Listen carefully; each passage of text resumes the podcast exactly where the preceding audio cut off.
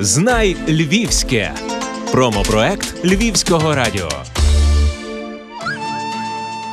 Я Сергій Задикаєв, я є львів'янин, я народився, живу і здійснюю свою діяльність у Львові.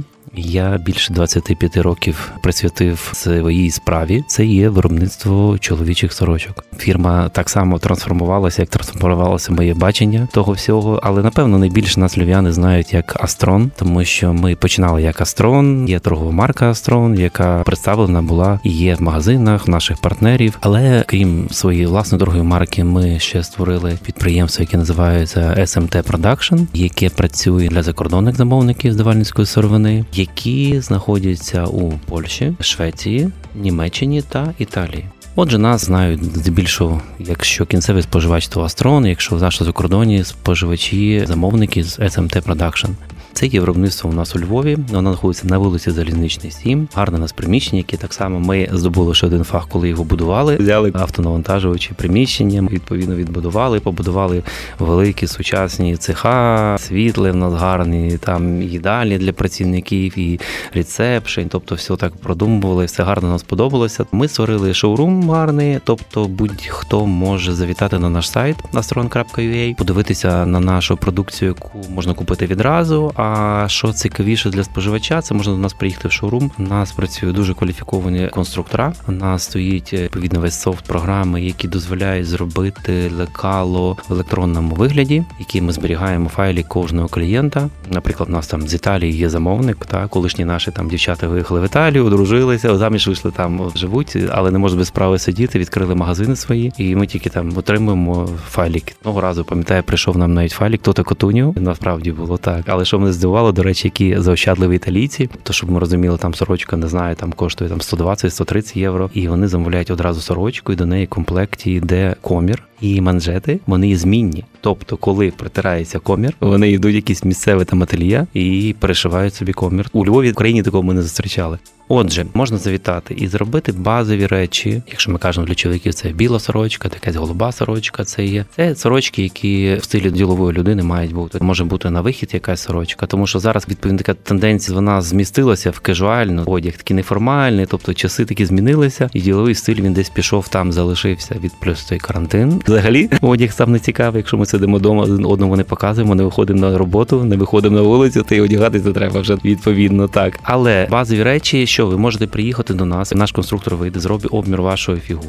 Ви можете підібрати потрібний силует, який вам буде пасувати, і відповідно тканини, в нас безліч різних тканин, якісних. І все, ви маєте в комп'ютері прототип своєї фігури. З однієї сторони дорого, але якщо підійти до того правильно і, наприклад, зробити один раз тестову сорочку, а потім приїхати і зробити собі 10 сорочок. Ми маємо обладнання, яке дозволяє легкі середні тканини обробляти. Відповідно, ми ще маємо лінійку жіноча блуза, але традиційно так склалося, що жіноча блуза менш консервативна, тому що жінки більше слідкують за модою. Відповідно, для виробника не складніше шити блузу, простіше навіть, але складніше точки зору маркетингу її продавати, тому що треба слідкувати за трендами, треба бути в тренді, треба чітко маленькими серіями. І тому переважно жіноча в нас вона або іде корпоративна, колись якийсь там готель замовляє під своїх працівниць, або іноземні замовники, вони чітко для себе замовляють. А так на розрібних стараємося не практикувати. Можливо, там 5-6 є базових які, там, моделей, які універсальні, які безпрограшні з точки зору часу. Що можна пошити, вони завжди продадуться.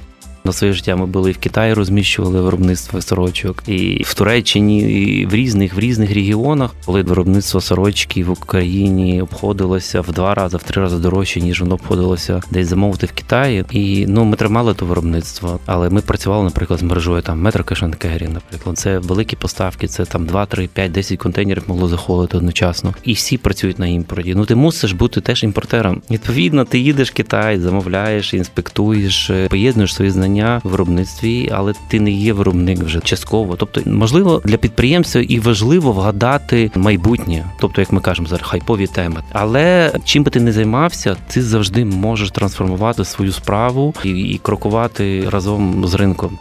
не тільки ж питання в коштах. От, наприклад, ми візьмемо виробництво. Що таке виробництво? Це, да, кошти були мої особисті, мого партнера, але ми дали можливість працевлаштувати сотню людей, наприклад. Це їх сім'ї, це є споживачі, це є відносини з нашими партнерами, які з нами працюють, якісь дрібні підприємці, вони годують свої сім'ї, вони продають той товар. Це податки, які йдуть в пенсійний фонд, та електрика, яку ми купуємо в енергопостачальній організації. Тобто ми генеруємо за оці кошти, вони генерують навколо себе ці ланцюги, ціле такі кола, які, я думаю, вони несуть наповнення якесь суспільства. Купуй своє, бо воно круте. Знай Львівське.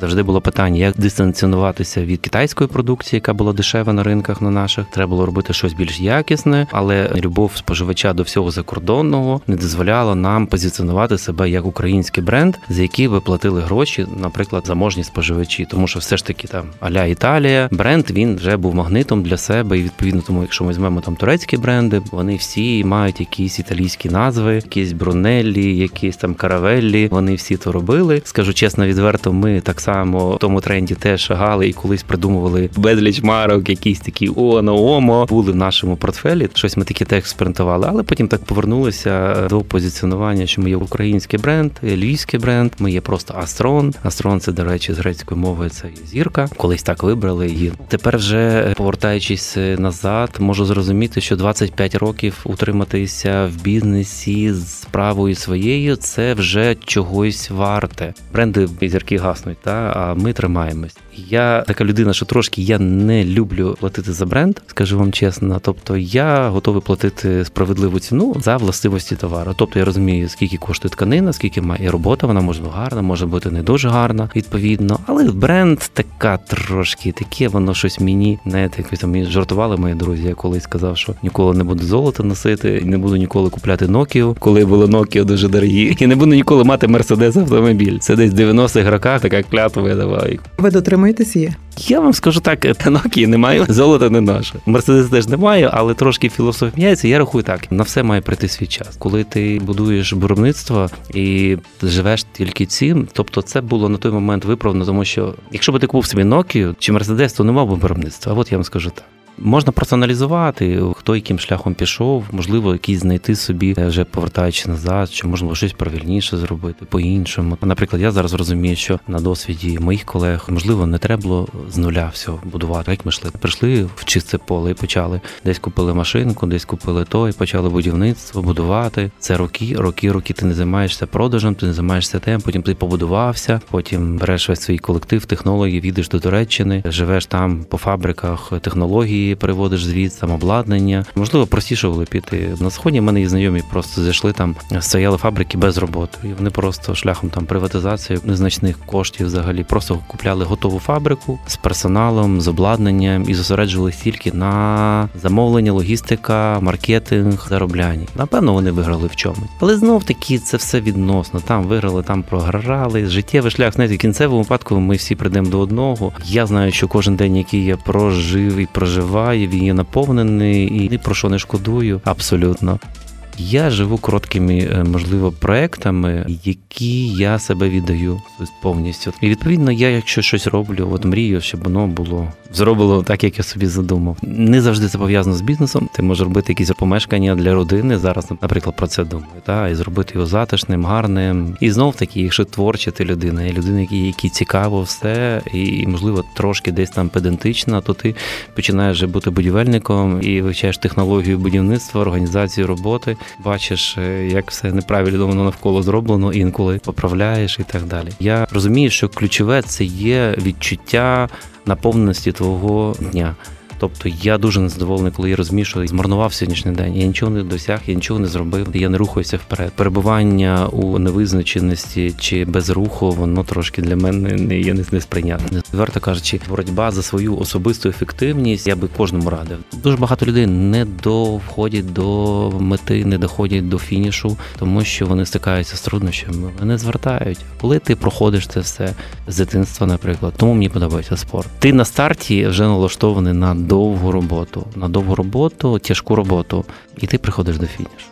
Я щаслива людина, тому що в мене родина, в мене 3 дітей, в мене дружина, в мене все гарно в сім'ї. Це логічно, рік від року, поки що, хоч мені 47 років. Хоча я для себе внутрішньо знов-таки чекаю, коли той буде момент, можливо, коли я зрозумію, що цей рік я вже не прогресую, наприклад. А поки що я прогресую, так? Кожен рік в якихось певних фізичних виразах, якщо там, не знаю, ми говоримо про заможність якусь певну там, чи якісь позиції ринкові, вони постійно є зростають, менше, більше, але йде все одно якийсь прогрес, відповідно, ти розумієш, що ти щось правильно робиш. Але знов-таки, чи це є успіх на широкий загал? Я не знаю, я не впевнений в тому. Я можу тільки розказати про своє бачення, розказати про досвід підприємця і сказати, що я отримав то, на що я сподівався. «Знай Львівське» – промопроект Львівського радіо.